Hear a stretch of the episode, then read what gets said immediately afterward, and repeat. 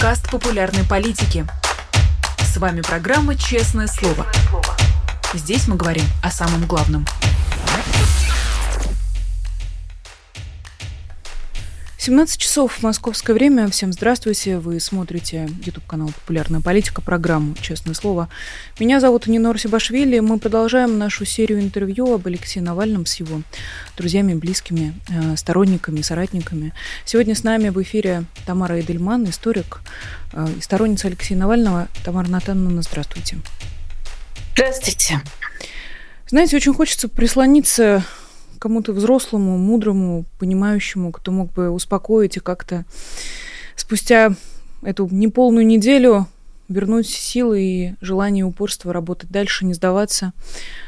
Есть ли у вас такие слова для наших зрителей, наших слушателей, кто за эту неделю так и не смог объяснить, за что во имя чего это все происходит? Ой, вы знаете, вы не первый уже, кто... Вот от меня все ждут каких-то э, очень обнадеживающих слов.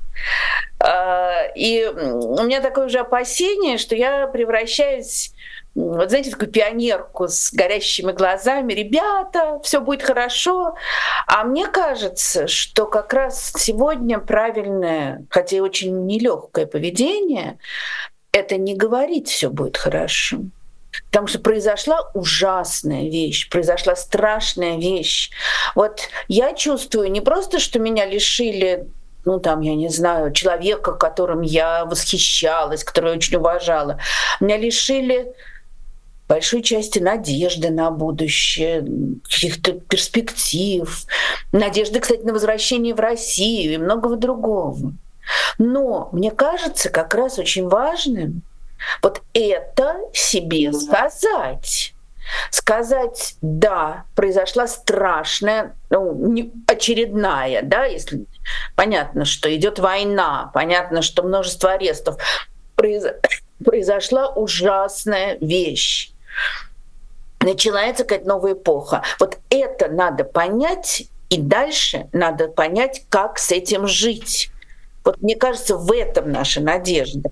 Не просто «Ой, не забудем, не простим». Э, Еще очень все любят говорить, что там агония режима, э, чем э, ближе к рассвету, тем сильнее мрак. Да, это агония режима. Но я могу сказать как историк, что агония режима может длиться недолго с точки зрения истории, ну там 30 лет, 40 лет.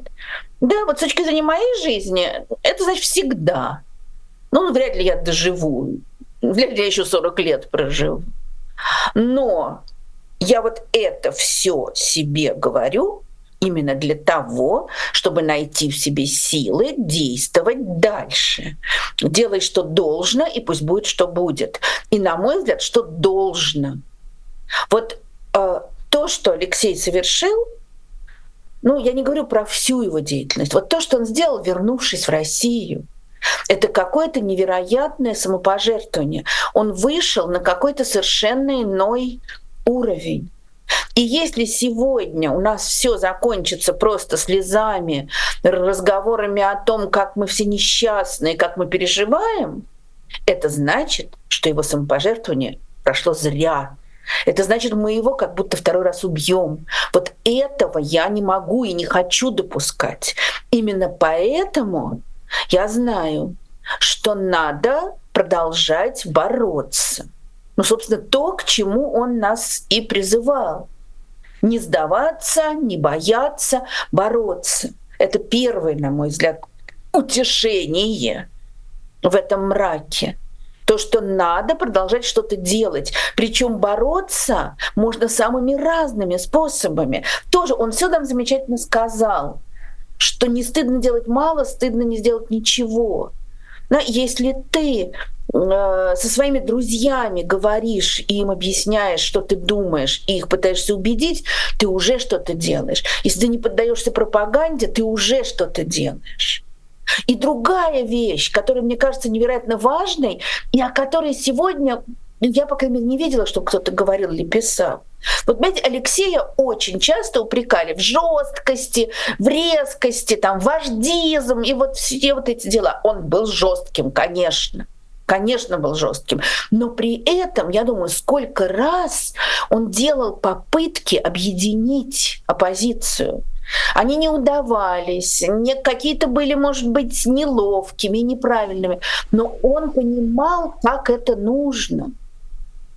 А, и вот если мы сейчас будем продолжать грызться, то это тоже то, что убивает все, и его наследие тоже.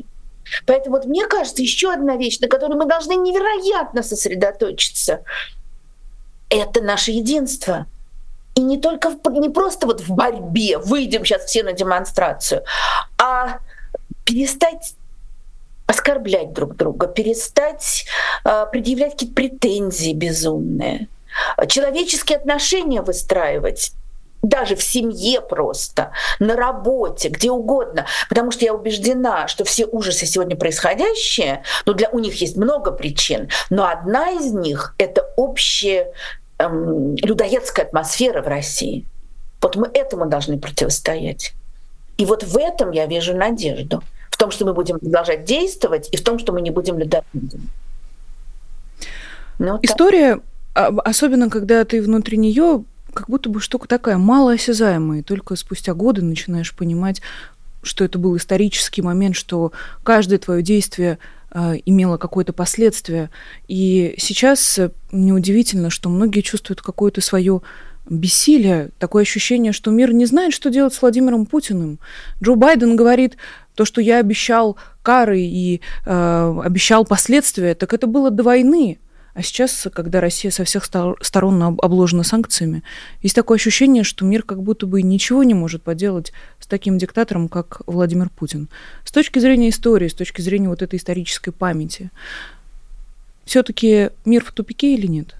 Как вы видите, как вы это ощущаете? Ну, вы знаете, мне тоже это трудно оценить, потому что трудно оценивать, когда мы внутри ситуации. А, и у меня тоже часто бывает это чувство. И когда я смотрю за новостями, как, как организуют помощь Украине, э, как работают или не работают санкции, у меня тоже есть это чувство. Но, ну,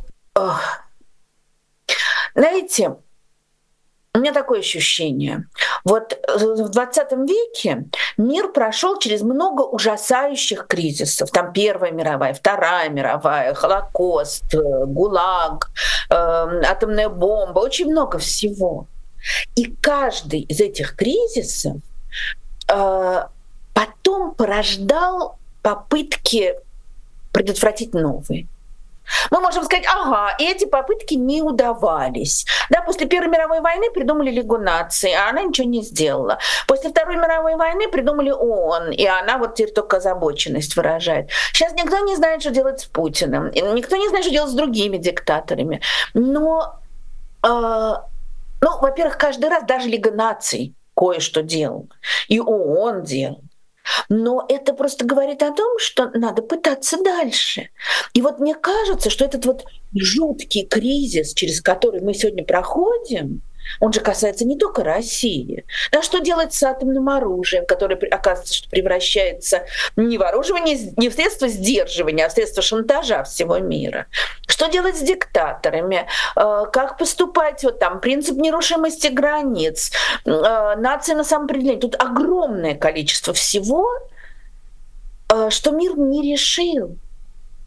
И я думаю, что вот любой кризис, у больного человека, ну, если он пережил этот кризис, то начинается выздоровление. Экономический кризис — это ужасно, потом начинается оздоровление экономики.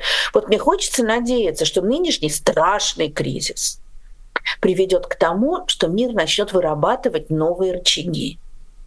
Я не уверена, что быстро найдут панацею, но, может быть, найдут что-то новое. Ну, по крайней мере, я на это надеюсь.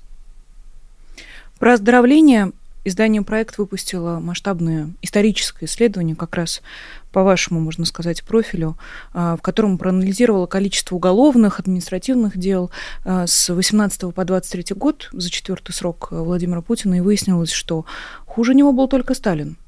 И с точки зрения влияния на общество, казалось, что вот этот советский монстр, он похоронен навсегда, он оказался живее всех живых.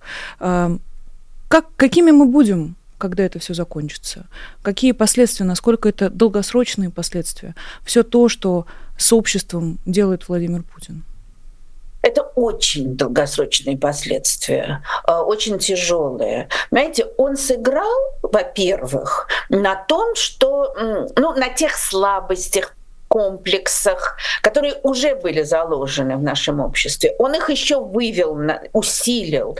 Там имперскость, национализм, хотя, казалось бы, не, сопро... не соединяется, агрессивность и многое другое. Он уже это усилил. То есть вот был, был шанс уменьшать это, он сделал этого больше. Но это далеко не все. Любая война — это посттравматический стресс. Это значит, что вот когда бы ни сменилась власть, вот хоть завтра, хоть сегодня, в стране уже тысячи людей, прошедшие через эту дикую войну, а я не говорю о том, что вообще-то там еще подпирают те, кто прошли Чечню, те, кто прошли Афганистан, с которыми тоже, в общем, мало кто работает. А вот сейчас будут те, кто прошли эту жуткую, страшную войну, даже если они не совершали там никаких преступлений, они все равно это видели. Это покалеченные люди, а, их родственники, родственники убитых, а те, кто сегодня там что-то кричат и приветствуют. Вот все эти люди будут жить в России. И а, что вот что с ними сделать? Всех перестрелять? Всех пересажать? Это бессмысленно, это не нужно. Значит, а, это будет травма, на много лет, на много десятилетий. Мало того, вот есть биологические исследования о том, что те, кто являются свид... даже не участниками или жертвами агрессии, а даже свидетелями, у них вырабатывается более агрессивное поведение в будущем. То есть страна проходит страшный кризис не только политический, но чисто психологический который будет нарастать. И чем больше этой агрессии, эти люди вернутся и принесут вот эту свою агрессивность, э, все свои комплексы, э, всю склонность к насилию, перенесут свои семьи и передадут это детям. И вот это, мне кажется, то, с чем прежде всего надо бороться будет. Но бороться не просто наказанием. Ясно, что преступники должны понести наказание. А мы должны будем десятилетиями работать вот с этим, понижать уровень агрессивности в семьях, в армии, в школах, в больницах, на улицах. По-новому должна быть перестроена работа полиции, работа школы, э, работа армии, всех. Это огромный, невероятный труд. Я очень надеялась, что Алексей станет президентом и как-то вот сможет организовать это. Но теперь придется без него придумывать. Да, к сожалению, как будто бы та прекрасная Россия будущего, о которой Алексей столько рассказывал, как будто дальше, чем когда-либо от нас и от нашей с вами реальности. Но хочется поговорить про наследие, как бы ужасно и странно это не звучало в контексте Алексея Навального, у которого вся политическая жизнь как будто бы еще была впереди, во всяком случае, больше ее часть, несмотря на все, что было сделано. А, что он изменил в обществе? Да, с одной стороны, у нас есть Владимир Путин, который разбудил и поднял на поверхность все то ужасное, что есть, наверное, в каждом человеке, играл и манипулировал этими страхами, этими примитивными представлениями. Но если мы говорим об Алексее Навальном как о феномене, который пришел в нашу жизнь, и как-то же он нас с вами изменил? Очень сильно очень сильно. А, и вы знаете, ну, он сам, конечно, очень сильно менялся.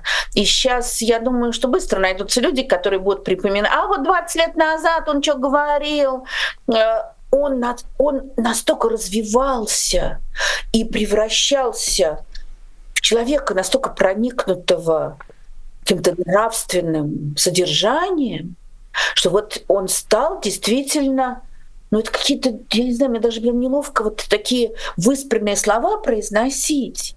Но он стал каким-то нравственным камертоном, человеком, способным на удивительные вещи. И понимаете, его трагедия, ведь она тоже вот как все объединились, когда мы добивались, чтобы его выпустили из больницы в Омске. Как сегодня люди реагируют на его смерть. Я получаю э, там смс, сообщения от друзей, от знакомых. У людей желание, э, ну вот я не знаю, вступить в контакт друг с другом, обняться объединиться. Потому что действительно, вот сейчас, мне кажется, прежде всего речь идет не столько там, о его политической программе, о его взглядах, хотя вообще это очень важно, это невероятно важно. Но сейчас речь идет о его нравственном уроке, о том, как он поступил, как он вел себя в заточении. И я думаю, что на сегодняшний день главным остается это. А дальше мы будем уже разбираться в том, чего он хотел, э, как он хотел действовать и э, работать с этим. В начале нашего с вами разговора вы сказали, что началась новая эпоха, и два года назад, скоро будет с момента полномасштабного вторжения России в Украину, а, мы все искали какие-то параллели с прошлым веком, чтобы понять, это только начало ужаса или это уже как бы сам ужас непосредственно, и мы приближаемся через огромное количество преступлений, боли, страданий к завершению этого, э, этого преступления.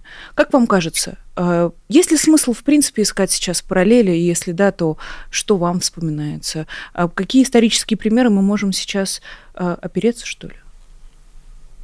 Не, ну, знаете, я очень не люблю исторические параллели, потому что, ну, мы можем сказать, да, вот было убийство Кирова, и после него начался большой террор.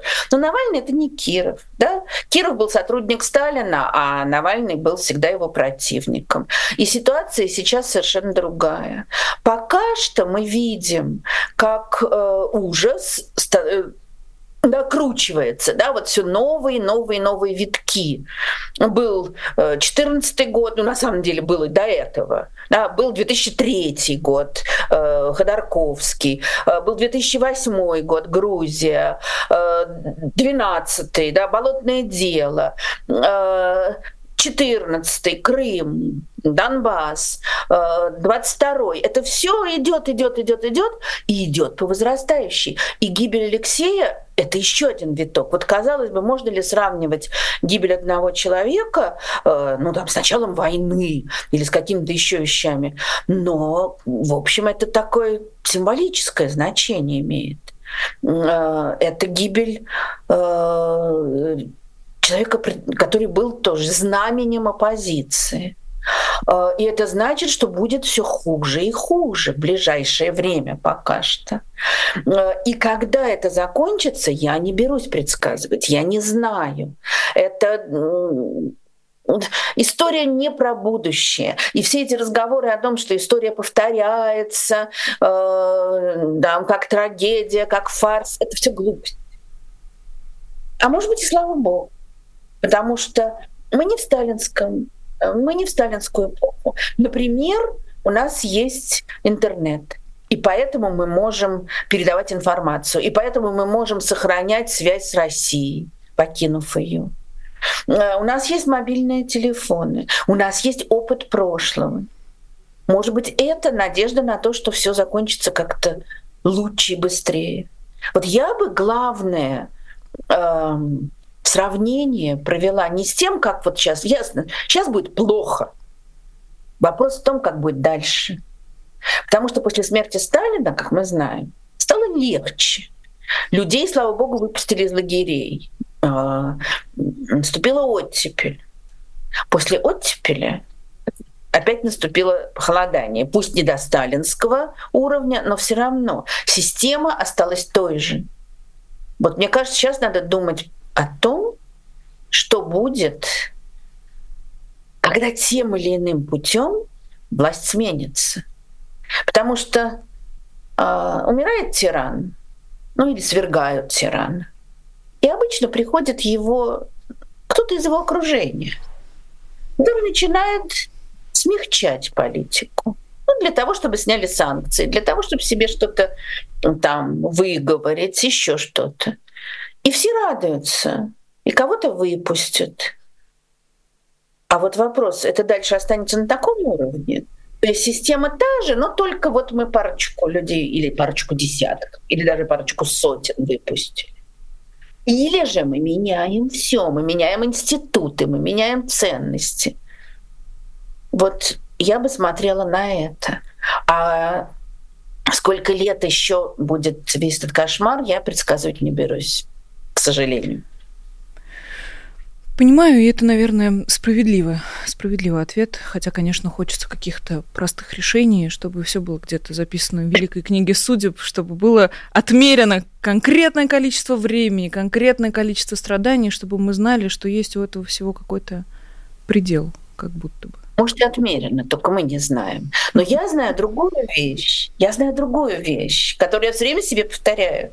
Что вот все эти исторические параллели, за ними всегда следует вопрос, что будет дальше. Но история непредсказуема. Знаете, я уже жила в 85 году, и я точно знаю, что в феврале и марте 85 года я совершенно железно, так же как 99% жителей Советского Союза, я была убеждена, что я буду жить вот в этой стране всегда, что всегда будут править какие-то старички. Одного снесли, похоронили у Кремлевской стены, другого выбрали. Что я никогда не побываю за границей. Что ну вот так вот как-то все время и будем существовать. Оказалось, все совсем не так. Да? Я, ну, в, 90, в августе 91-го ждали чего-то. Ну, в общем, предположить, что Советский Союз так вот возьмет и раз и развалится, или даже по-другому. А, вот когда я услышала, что путь произошел, я поняла, о, вот это то, чего я с ужасом ждала. Сейчас все вернется на круги своя. Прошло три дня, и путь развалился. 4 декабря 2011 года ну, я пошла проголосовала и была убеждена, что, ну, конечно, да, я выполнила свой долг, ничего не изменится. Я, естественно, там голосовала против партии жуликов и воров, уж не помню за кого. Однако 5 декабря все началось. История непредсказуема. Что-то может измениться, ну, конечно, и в худшую сторону, но и в лучшую. Все может измениться завтра или послезавтра. В этом, наверное, очень большая надежда. А, и, к слову, о надежде. Я вижу по чату, многие наши зрители смотрят ваш канал. Тамара Натановна, не думаю, что для кого-то секрет, что у вас есть замечательный YouTube с историческими лекциями, но лично для себя я как раз в эти дни открыла ваше сообщество, которое вы очень активно ведете, публикуете посты. И а, то, что вы писали про Виктора Франкла, мне кажется, очень важно повторить и для наших зрителей. Виктор Франкл человек, который искал смысл даже в самых черных историях Э, черных страницах человеческой истории. Э, и если можно, коротко или не очень коротко, у нас есть еще время в эфире, я попрошу вас рассказать э, об тех, о тех истинах, о которых говорил Виктор Франкл, которые, возможно, подходят к нашей сегодняшней ситуации. Вы знаете, ну, я давно с интересом читала Виктора Франкла к прошлому Новому году, вот не к 24-му, к 23-му, когда всем нам было очень тяжело, мы думали, какую сделать предновогоднюю передачу, какую предновогоднюю лекцию выпустить у меня на канале. Мы до этого выпускали, ну, перед Новым годом выпускали что-нибудь там про сказочки, про новогоднюю елку. В 23-м году, э, в конце 22 -го года это казалось каким-то совершенно неуместным. И мы сделали предновогоднюю передачу про Виктора Франкла. Когда мы ее записали, то моя съемочная группа, они так прям осели и говорят, это что, к Новому году будет? Я говорю, да, это будет к Новому году. Потому что это как раз то, что дает силы жить. Виктор Франкл пережил совершенно ужасающие вещи. При этом он еще до войны занимался в Вене, в больнице, он, он работал с теми, кто пытался совершить самоубийство. И пытался им помогать, вот выводить их из этого предсуицидного состояния. Потом пришли фашисты. Значит, у него а, естественно, он лишился работы. А, его молодая жена была беременна, но расовые законы еврейки не могут рожать. Если бы оказалось, что она беременна, ее бы тут же депортировали в лагерь, ей пришлось сделать аборт. Потом их все равно, всю семью депортировали, там кроме одной его сестры, которая успела уехать в Америку, все погибли. Его родители, которых он очень любил. А, его жену э, увозили от него в другой лагерь, и он описывает, как он кричал ей выжить любой ценой, когда вот его, ее уводили. И он объясняет, что и она, и он понимали, что он имеет в виду. Он ей хотел сказать, что если надо будет отдаться кому-то, спать с кем-то, все, делай что угодно, только выживи. Но она не выжила, она погибла в лагере Берген-Бельзен. Э, и, про, э, и потом ему рассказали, что в этом лагере был такой голод, что люди часто ели трупы. И самым ценным считалась печень человеческая, потому что она очень мягкая. И он пишет, что... А он прожил очень много лет, он больше 90 лет прожил. Много лет потом мне снилось, как люди едят печень моей жены. И вот он с этим вышел, он выжил, он вышел из концлагеря. И дальше еще тоже много-много лет он занимался тем, что он работал ну, с людьми, которые больше не видят смысла в жизни. И он очень сильно использовал свой лагерный опыт, ужасающий. А, при этом ему предъявляли претензии, даже выжившие, даже тоже люди, прошедшие лагеря, которые говорили, что ну, главная идея Франкла во всем есть смысл. Да, вот у нас одно из первых изданий Франкла в России называлось «Сказать жизни да». И он много раз писал, что смысл есть во всем, даже в лагере, э, даже умирающего больного, смысл все равно есть. И ему говорили, а, значит, ты придаешь смысл Холокосту, значит, вот это все имело смысл, чтобы мы потом там что-то поняли. Он говорил, нет, это не так я не, совершенно не считаю, что для того, чтобы обрести смысл, нужно страдать. Лучше не страдать. Если можно избежать страдания, прекрасно. Но если ты уже в этой ужасной ситуации, у тебя, вот у него есть потрясающая фраза, что в лагере ничто не может отнять у человека последние свободы. Казалось бы, да? Он перед этим описывает, как люди совершенно раздавлены лагерем, как их личность распадается. Какая свобода? Свободы отнестись к этому так или иначе, пишет он. Вот это отнять нельзя. И ты делаешь какие-то свои выборы. В лагере, на ложе смерти, где угодно. И Франкл считал, что есть вот он пишет тоже, что э, умирающие, люди, прошедшие концлагерь, они почему-то тоже испытывают невероятную потребность в смысле жизни. При этом он не... Он, он тоже, у него есть замечательная фраза, что смысл жизни нельзя дать.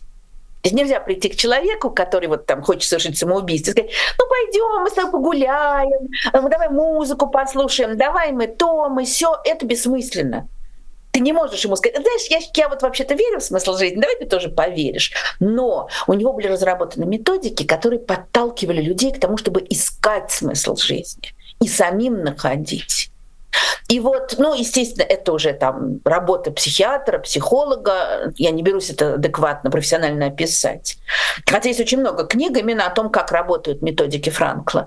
Но он говорил, о том, что вот в обычной жизни, ну, среди трагизма жизни, есть несколько разные способы. Например, творческая работа, ну, причем имеется в виду, естественно, любая работа. Просто если ты ей отдаешь душу, ты не обязан быть только творцом. Ты можешь быть кем угодно, дворник. Вопрос, как ты относишься к своей работе. И общение с близкими людьми. Вот я это чувствую, а, начиная, ну вот, с катастрофы 22 года, очень остро, потому что работа — это просто терапия невероятная, и общение с людьми. Я вот жажду испытываю ну, все время там писать своим друзьям, переписываться, встречаться. Раньше, скажем, там я, может быть, бы подумала, ну, идти в гости. Ай, ну, что-то я устала, или я лучше сейчас почитаю. А, а теперь я просто не знаю, трясусь от желания вот этого человеческого общения. Знаете, у нас здесь в Лиссабоне 16 февраля люди, 17 э, да, в субботу, люди вышли в посольство. И э, вот все знакомые, с которыми я встретилась, мы сразу стали обниматься. Потому что вот какое-то желание с человеком сблизиться. Вот это тоже урок Франкла. Человеческие отношения и работа. Про последние свободы, которые пытаются отнять у людей долгие-долгие века, и мы, к сожалению, оказались примерно в похожем времени, когда надо бороться за свои свободы. Росси... Э, люди, которые сейчас в России, люди, которые сейчас э, иногда находят в себе смелость выйти и выступить против войны или возложить цветы к памятникам э, жертв политических репрессий. На это тоже в России, в нынешней России требуется смелость. Э, про их свободу я бы попросила вас немножко рассказать. Как ее сохранить? За что, за что цепляться? Что такое свобода в жизни? И есть ли, в принципе, в жизни человека этот выбор между свободой и безопасностью? Возможно ли одно без другого? Ну, свобода без безопасности — это очень странная вещь. Но свобода бывает разная. Да, Пушкин «Тайную свободу пели мы во след тебе», написал Блок.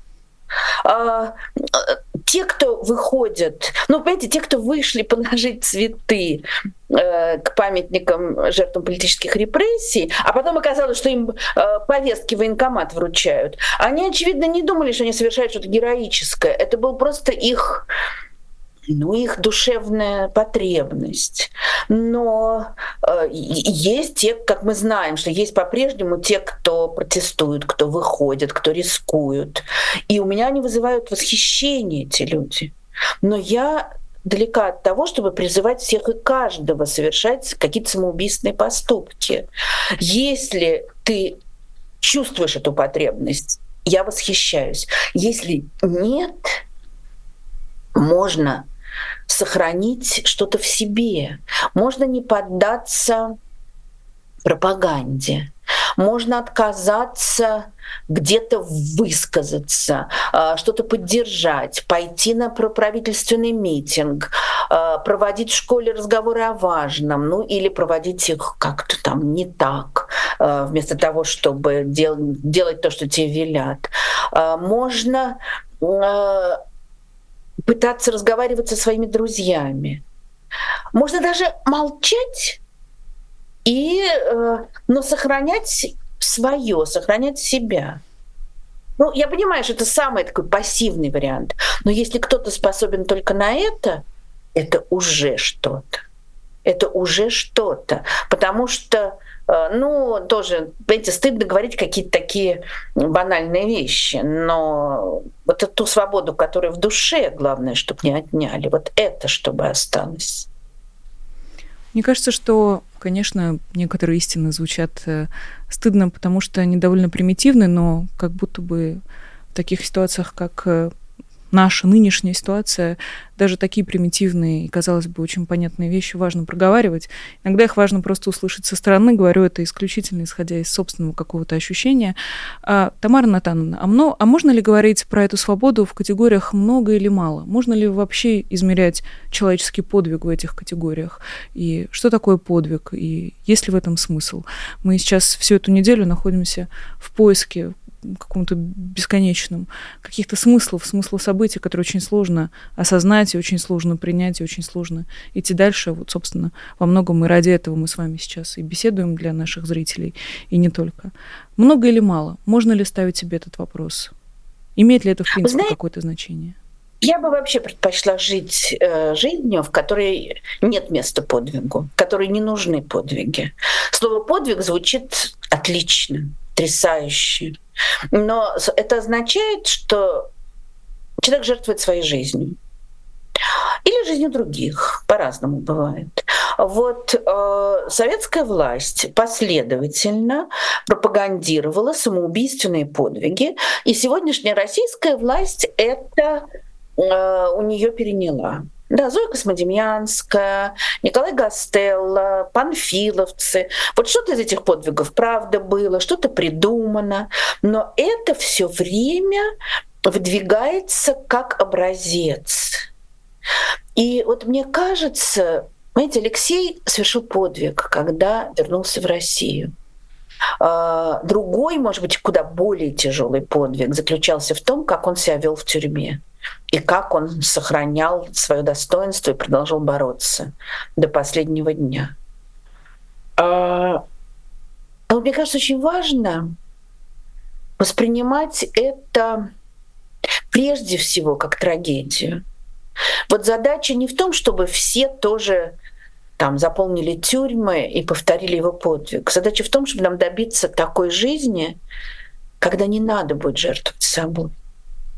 Вот а, жертва собственной жизнью, ну это, естественно, дело каждого. Я бы не хотела призывать всех это повторять. Я бы хотела призвать всех перенять нравственный э, посыл, э, нравственную внутреннюю, вот именно внутреннюю свободу и независимость, которую удивительно он проявлял последние годы. А, а подвиг — это, ну, это опасная штука. Не хочу восхвалять подвиг. Хочу восхвалять совершенно другие вещи. Вчера в эфире, точнее, сегодня в эфире с Сергеем Гуриевым мы тоже обсуждали учебники истории и э, говорили о том, будет ли отдельная глава, посвященная Алексею Навальному в учебниках истории прекрасной России будущего, если она когда-нибудь будет. Э, вы как профессиональный историк, Тамара Натановна, что бы вы туда вписали? А, ну, знаете, я бы поставила туда, может быть, цитаты из его выступлений. Один за всех и все за одного. Жаба на трубе. Не сдавайтесь. Я не боюсь, и вы не бойтесь. Вот я бы с этого начала урок. Ну, если предположим, что я преподаю в школе, я доживу а, да, и преподаю в школе, где, ну вот пришли дети, которые, может, и не слышали про него. И вот я бы дала им его слова и предложила составить портрет этого человека психологический. А дальше мы бы уже обсуждали, что это за человек, что он сделал. У нас на обложке эфира ваша совместная с Алексеем фотография, и мы тоже просим наших гостей делиться какими-то воспоминаниями, если это, конечно, не слишком лично, и вы готовы э, поделиться э, этим с нашими зрителями. Продюсеры говорят, что вы знаете, какая фотография у нас стоит на обложке, вы сами нам ее прислали, поэтому наверняка история вам тоже должна быть известна. Расскажите, если можно, конечно, об этом рассказать. Знаете, это удивительная история, и мне очень приятно это вспоминать. Это 2013 год, избирательная кампания мэрская, когда Алексей записывал такие чудесные передачи, которые есть сейчас на YouTube, которые назывались «Круги Навального». Он приглашал людей из разных сфер и разговаривал с ними. И вот меня попросили помочь организовать круги Навального с учителями. И надо сказать, я очень довольна вот к вопросу о том, как все любят говорить, какие учителя все такие сякие, что а, да, очень легко оказалось найти учителей. Э, там были разные другие, не буду ругать другие профессии, но там были другие круги, которые оказалось совсем не так легко наполнить. А вот учителя были готовы разговаривать с Навальным. И это была очень интересная история, э, очень интересный разговор. Но, но на меня произвело впечатление, вот как на учителя. То есть я, меня попросили еще написать для него такую как бы разработку, э, основные проблемы, как я их вижу в образовании. И я писала, писала, писала. Вот у нас я не помню, там, скажем, на 11 утра назначена запись, а я в 10 вечера предыдущего дня ему отправила. И ясно. А у него в этот момент избирательная кампания. Он по несколько раз в день встречается с избирателями. Он беспрерывно говорит. Но я отправила, думаю, черт, вот я так затянула. Он, конечно, не успеет прочесть. Ну ладно. Приезжаю, а он уже с восьми там на студии, потому что до учителей у него была запись с врачами. То есть, и вот он приехал полном изнеможении к 8 утра, потому что у него до этого весь день были встречи. Он уже там час или полтора записывался с врачами. Теперь у него полчаса перерыва перед э, учителями, и мы с ним разговариваем. И я вижу, я как учитель, я вижу, во-первых, он прочел то, что я прислала вчера в 10 вечера. Во-вторых, вот это то, чего мы добиваемся от своих учеников и получаем далеко не всегда. Он все усвоил, он выявил главное, э, и он готов это обсуждать. И дальше я начинаю что-то говорить, и другая вещь, которая меня совершенно поразила, он меня слушает. Да? Потому что есть много, видали мы разных знаменитостей, не обязательно политиков, который типа с тобой разговаривает, но на самом деле то, что ты говоришь, это просто интервал в его рассуждениях. Он качает головой, а потом продолжает петь свою песню. А я вижу, что Алексей меня слушает и уже сразу что-то берет. И потом он выходит записываться, и я с восторгом слышу, как он уже использует какие-то мои мысли. И дело не в том, что «а, я повлияла на Навального», а в том, как он, вот эта вот цепкость ума и внимание к другим людям. Вот это было совершенно поразительно.